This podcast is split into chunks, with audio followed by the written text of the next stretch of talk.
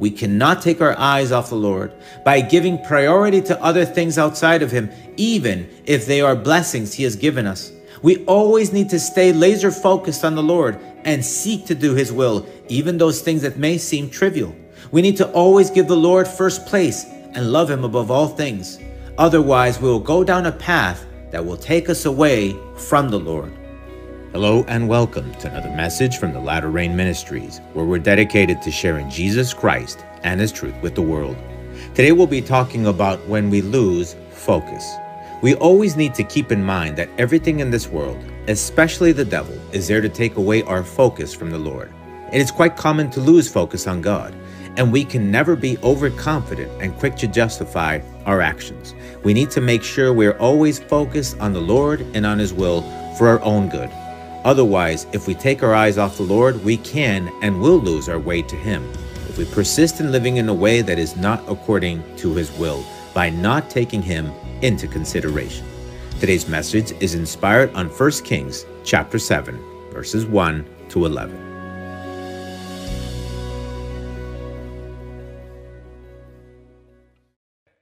Let us pray. Lord God, Heavenly Father, blessing and honor and glory be to you. Hallowed and glorified be your name. Your kingdom come, Lord God. Your will be done on earth as it is done in heaven. Blessed be your name, O Lord. Heavenly Father, in the name of Jesus, I give you thanks, O Lord, for your love and for your grace and for your mercy. I give you thanks for your Son, Jesus Christ. I give you thanks for the hope of salvation, O Lord, that we have through him, that through him we could have eternal life.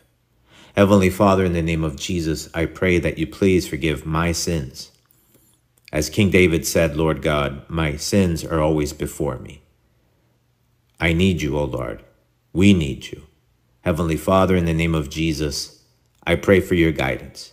I pray that you help us to understand, O Lord, that we need to stay focused on you, to keep our eyes on you, Lord God, to keep our hearts on you. Help us, O Lord, to look to do your will to do those things that honor and glorify your name.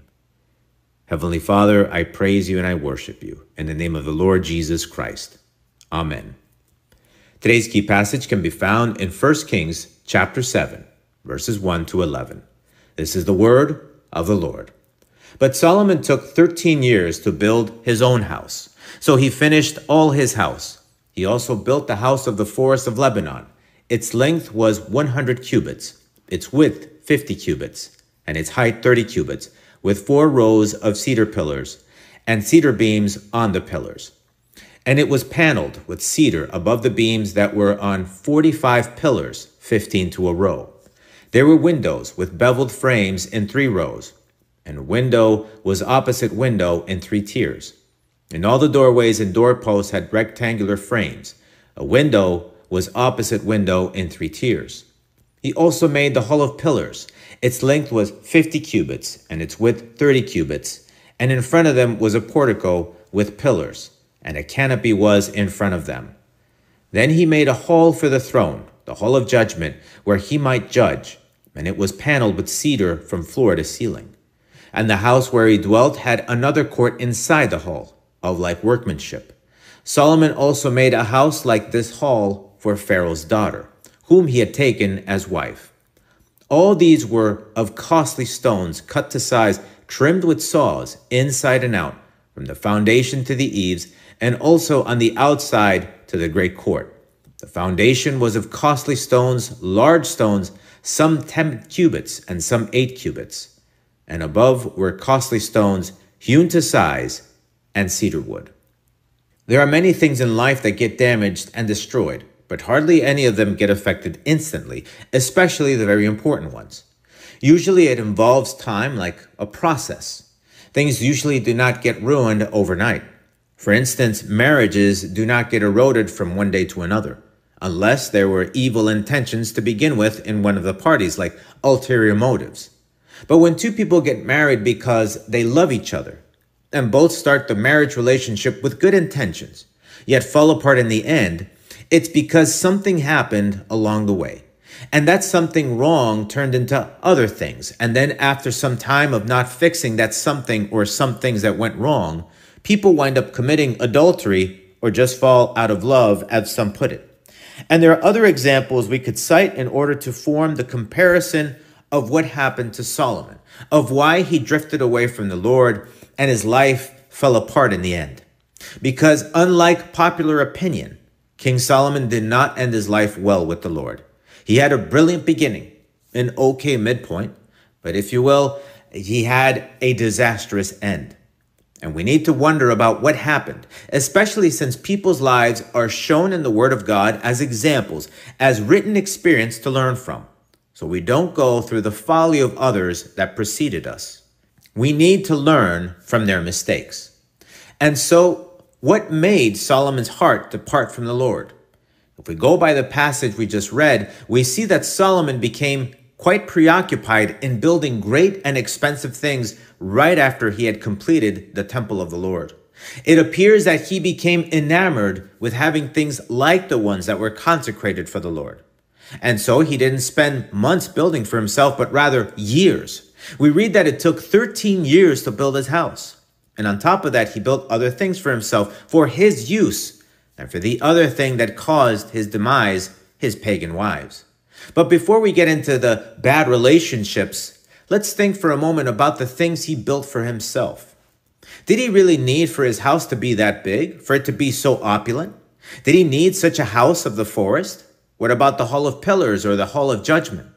I guess the question we should ask ourselves is how much is enough? Or is it wrong to enjoy the fruits of our labor? One of the things that Solomon did not do, at least it is not written anywhere, was ask God about what else was to be done after the building of the temple. There is one thing that we always need to remember, and that is that we need to take the Lord into consideration in all of our decisions. That is the practical side of loving the Lord with everything we are, with all of our heart, mind, soul, and strength. We need to seek His direction, His will. That is something that didn't seem to happen and so this business of building incredible things was all his idea. He just started making decisions on his own and not consulting the Lord. He forgot who he belonged to. This is the number one problem with most people, especially with those that supposedly have made a commitment with the Lord and they forget to take the Lord into account. They treat the Lord as a distant second, as someone that is along for the ride or worse, as someone that is there to fulfill their request, to serve them.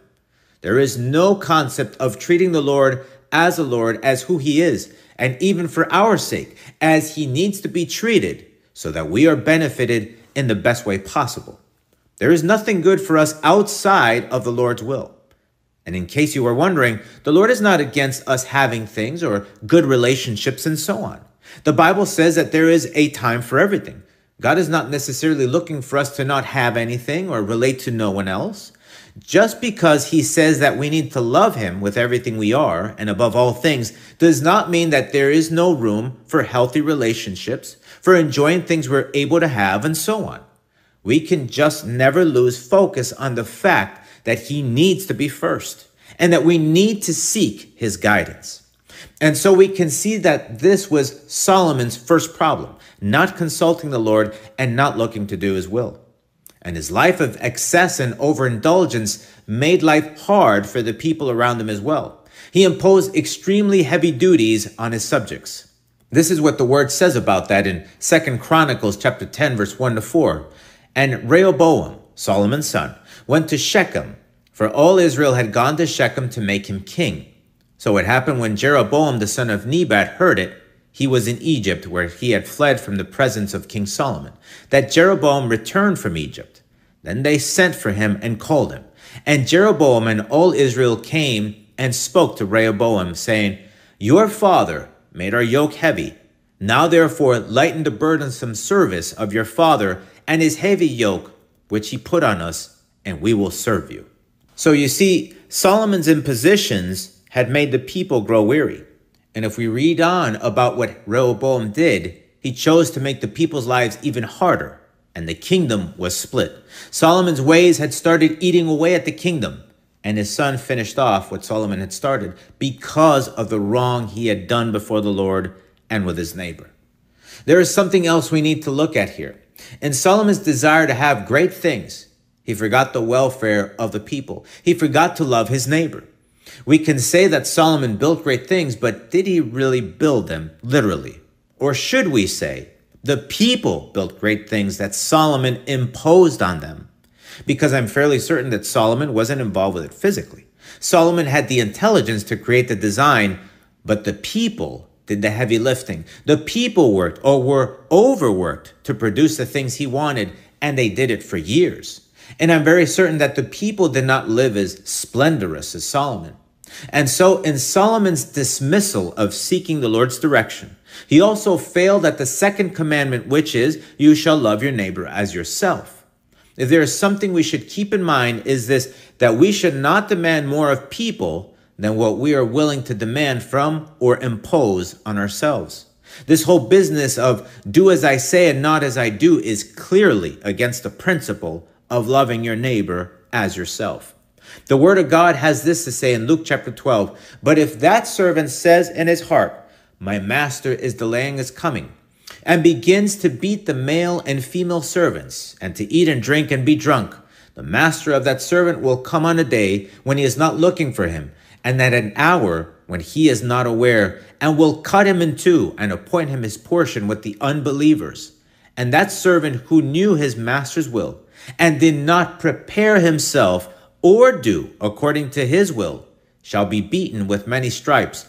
But he who did not know, yet committed things deserving of stripes, shall be beaten with few.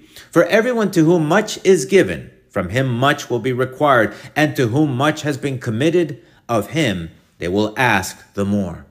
And so God had given Solomon great things.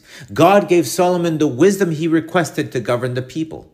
God had given him a stable home, an incredible father figure through David, peace from all of his enemies, health, and unprecedented prosperity. The Lord had been extremely gracious to Solomon, and yet Solomon started concentrating more on the blessings that the Lord had given him than on the Lord that had blessed him. And that is something we must all bear in mind. Some of you might think, yet you don't have the things that Solomon was given. But we all have different blessings, even those we may not even pray for, and we will be held liable or responsible for them. God gives us all things, incredible things. I'm sure that if we meditated on the things we have and are given all of the time, we would realize the great things we do have. The one great thing we all have is the love of God through Jesus Christ.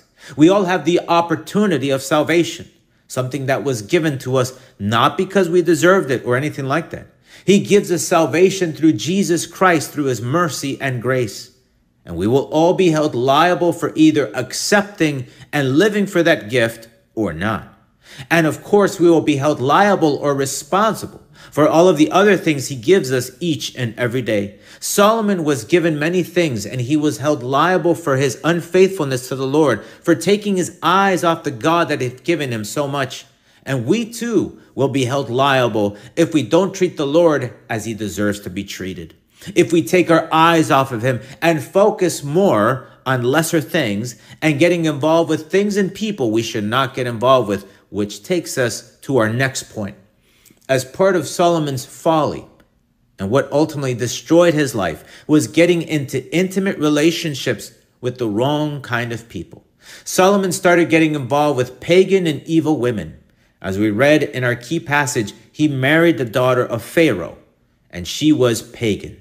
And Solomon married many other women and had different concubines, all of them pagan and evil. This is what 1 Kings chapter 11 says about this. But King Solomon loved many foreign women as well as the daughter of Pharaoh, woman of the Moabites, Ammonites, Edomites, Sidonians, and Hittites.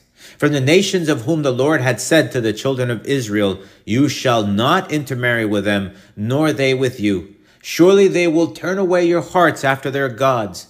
Solomon clung to these in love, and he had seven hundred wives, princesses, and three hundred concubines, and his wives turned away his heart.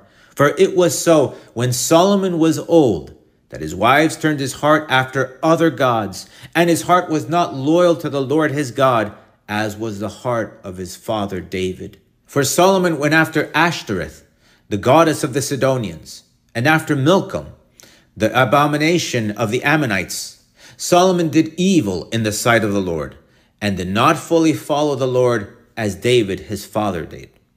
Then Solomon built a high place for Chemosh, the abomination of Moab, on the hill that is east of Jerusalem, and for Moloch, the abomination of the people of Ammon.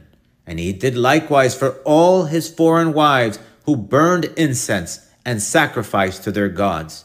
So the Lord became angry with Solomon because his heart had turned from the Lord God of Israel, who had appeared to him twice and had commanded him concerning this thing, that he should not go after other gods, but he did not keep what the Lord had commanded. Therefore the Lord said to Solomon, Because you have done this, and have not kept my covenant and my statutes, which I have commanded you, I will surely tear the kingdom away from you and give it to your servant. It is quite clear what finally wound up destroying Solomon's life. God sees idolatry or spiritual adultery as something quite terrible, and Solomon paid dearly for it. History tells us that even though Solomon had so much wealth and security and all kinds of things a person could ever want and need, he did not live long. He actually lived 10 years less than his father David, who had experienced a much more troubled and demanding life. Solomon died at the age of 60, so his life was in the end cut short. If we read the Lord's spiritual lineage, if you will, as it is written in Luke chapter 3, we see the following. Now Jesus himself began his ministry at about 30 years of age, being, as was supposed, the son of Joseph, the son of Heli, the son of Matthat, the son of Levi, the son of Melchi, the son of Janna, the son of Joseph, the son of Mattathiah, the son of Amos, the son of Nahum, the son of Esli, the son of Naggai, the son of Maath, the son of Mattathiah, the son of Semei, the son of Joseph, the son of Judah, the son of Joannas, the son of Rhesa, the son of Zerubbabel, the son of Shealtiel, the son of Neri, the son of Melchi, the son of Addi, the son of Cosam, the son of Elmodam, the son of Ur, the son of Joseph, the son of Eleazar, the son of Jorim, the son of Matthat, the son of Levi, the son of Simeon, the son of Judah, the son of Joseph, the son of Jonan, the son of Eliakim, the son of Melea, the son of Menan, the son of Mattathah,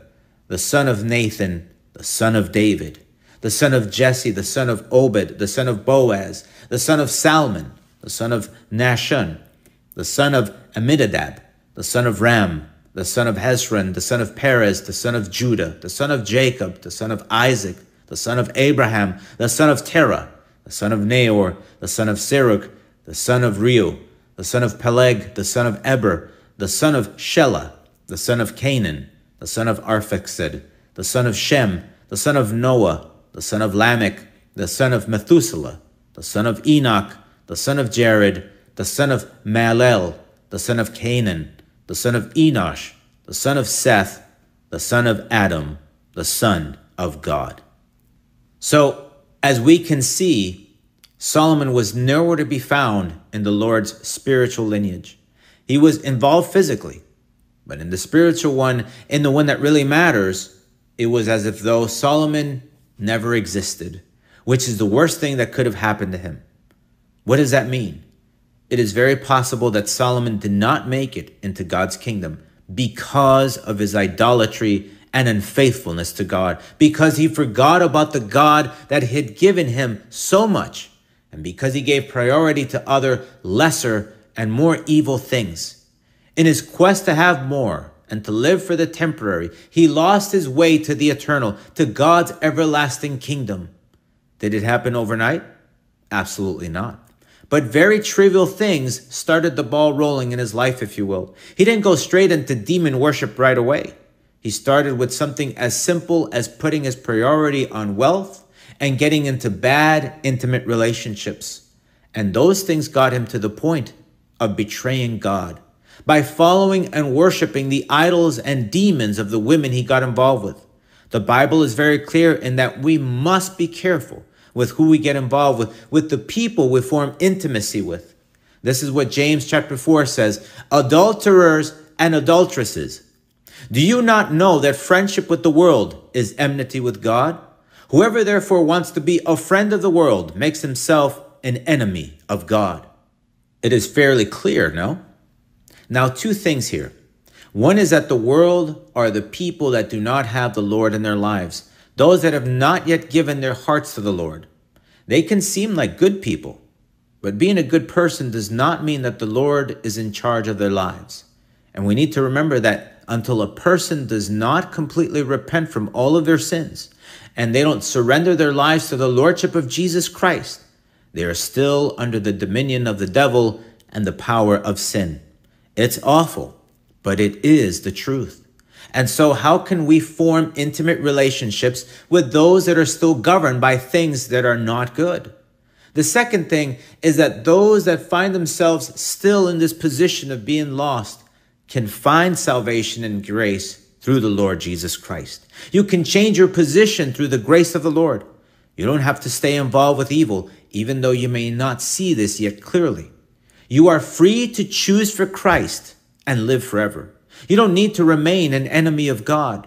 God extends his hand to help you be free from the evil master you have in your life through the Lord Jesus Christ. Now, what should we finally take from what we have seen through Solomon's life? We cannot take our eyes off the Lord by giving priority to other things outside of him, even if they are blessings he has given us. We always need to stay laser focused on the Lord and seek to do his will, even those things that may seem trivial. We need to always give the Lord first place and love him above all things. Otherwise, we will go down a path that will take us away from the Lord. And we will not even realize just how far away we have drifted because we took our attention off him and got involved with other things and people that only prepare us for our destruction and potentially lose our eternal life gained through Jesus Christ. Now, some might say, Are you implying that salvation can be lost? And here's what I have to say through the guidance of the Holy Spirit and the scriptures. Our relationship with the Lord is based on love. And in love, there is always free will. God is not going to force anyone to stay faithful to him. He will provide circumstances to help us think about what we're doing wrong. The Bible even says that he disciplines us, which I know that many refuse to accept this concept as well. But God will not force anyone to be with him if they choose for some reason to abandon their faith in him. We just read about that in Solomon's life.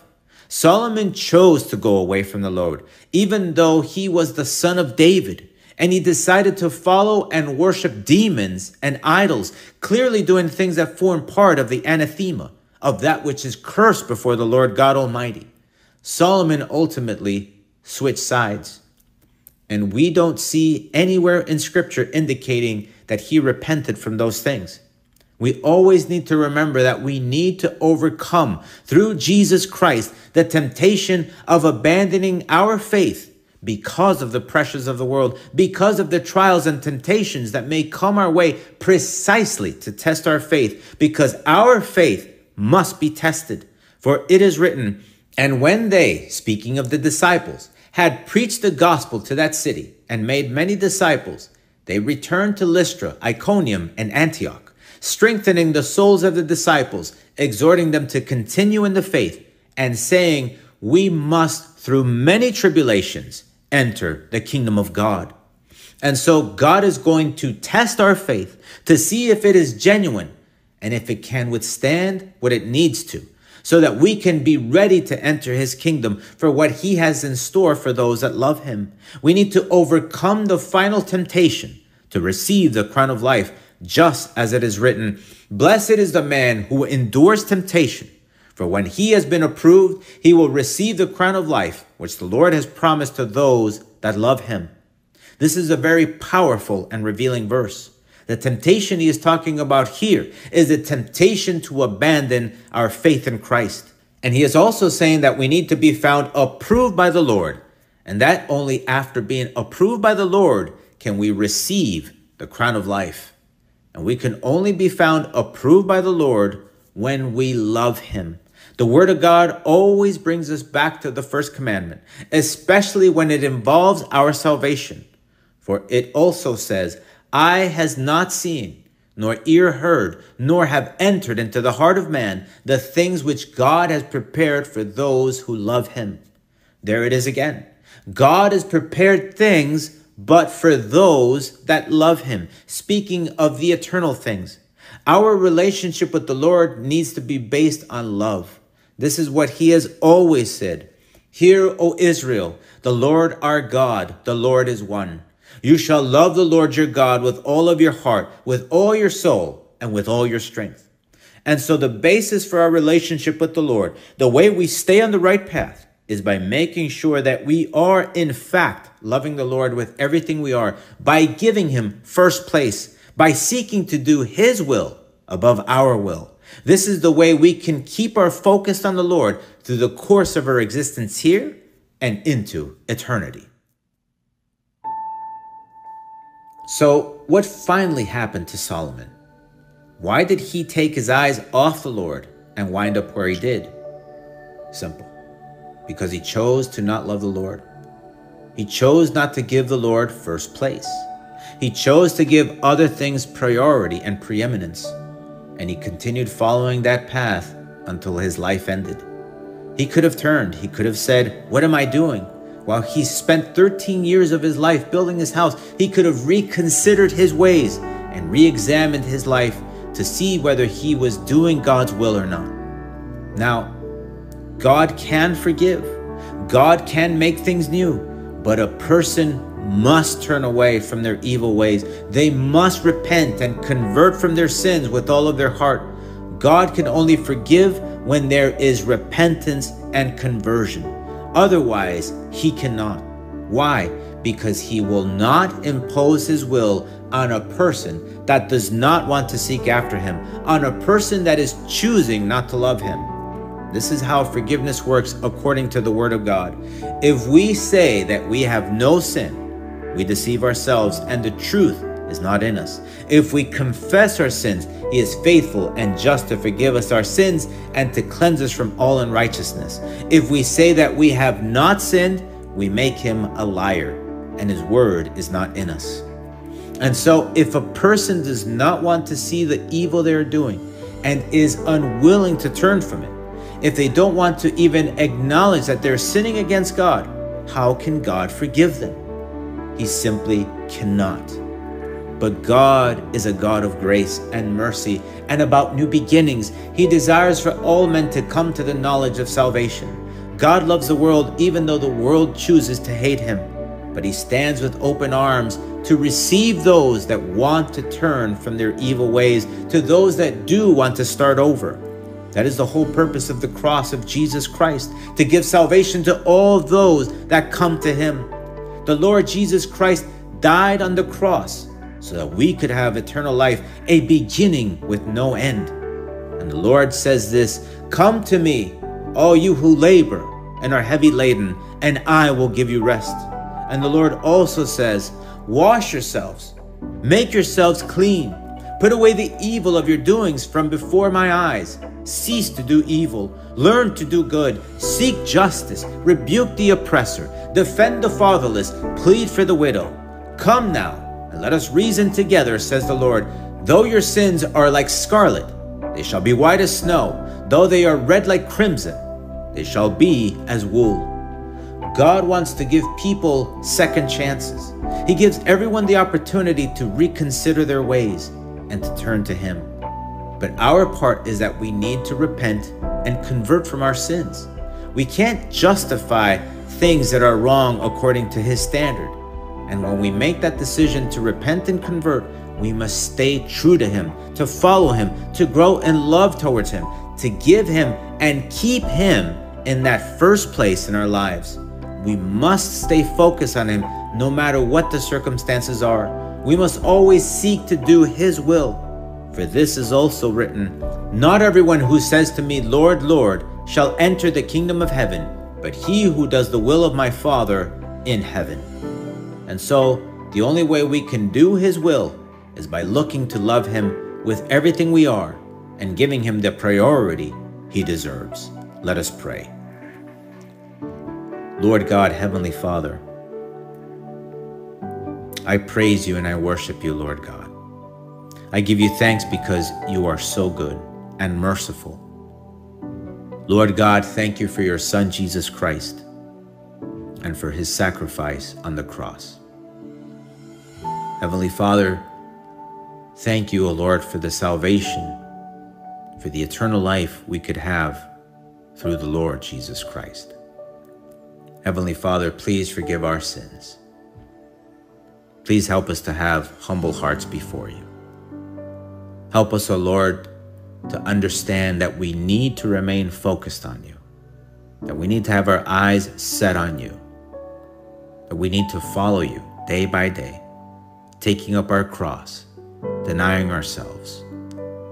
Heavenly Father, help us to understand that we need to grow to love you above all things Help us, O Lord, to understand that we need to strive and to overcome in this life through Jesus Christ, through the empowerment of the Holy Spirit, and through the guidance of your word.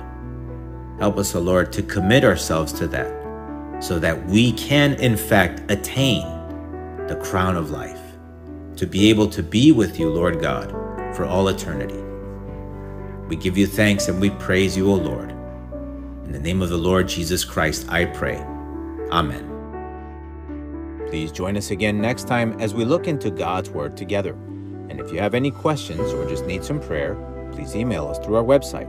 If you want to listen to other messages, you can go to our website or look for our podcast in the Apple iTunes Store under The Latter Rain Ministries to subscribe. The Latter Rain Ministries is a self supporting Christian ministry dedicated to sharing Jesus Christ and His truth with the world. The Lord is near. May God bless you.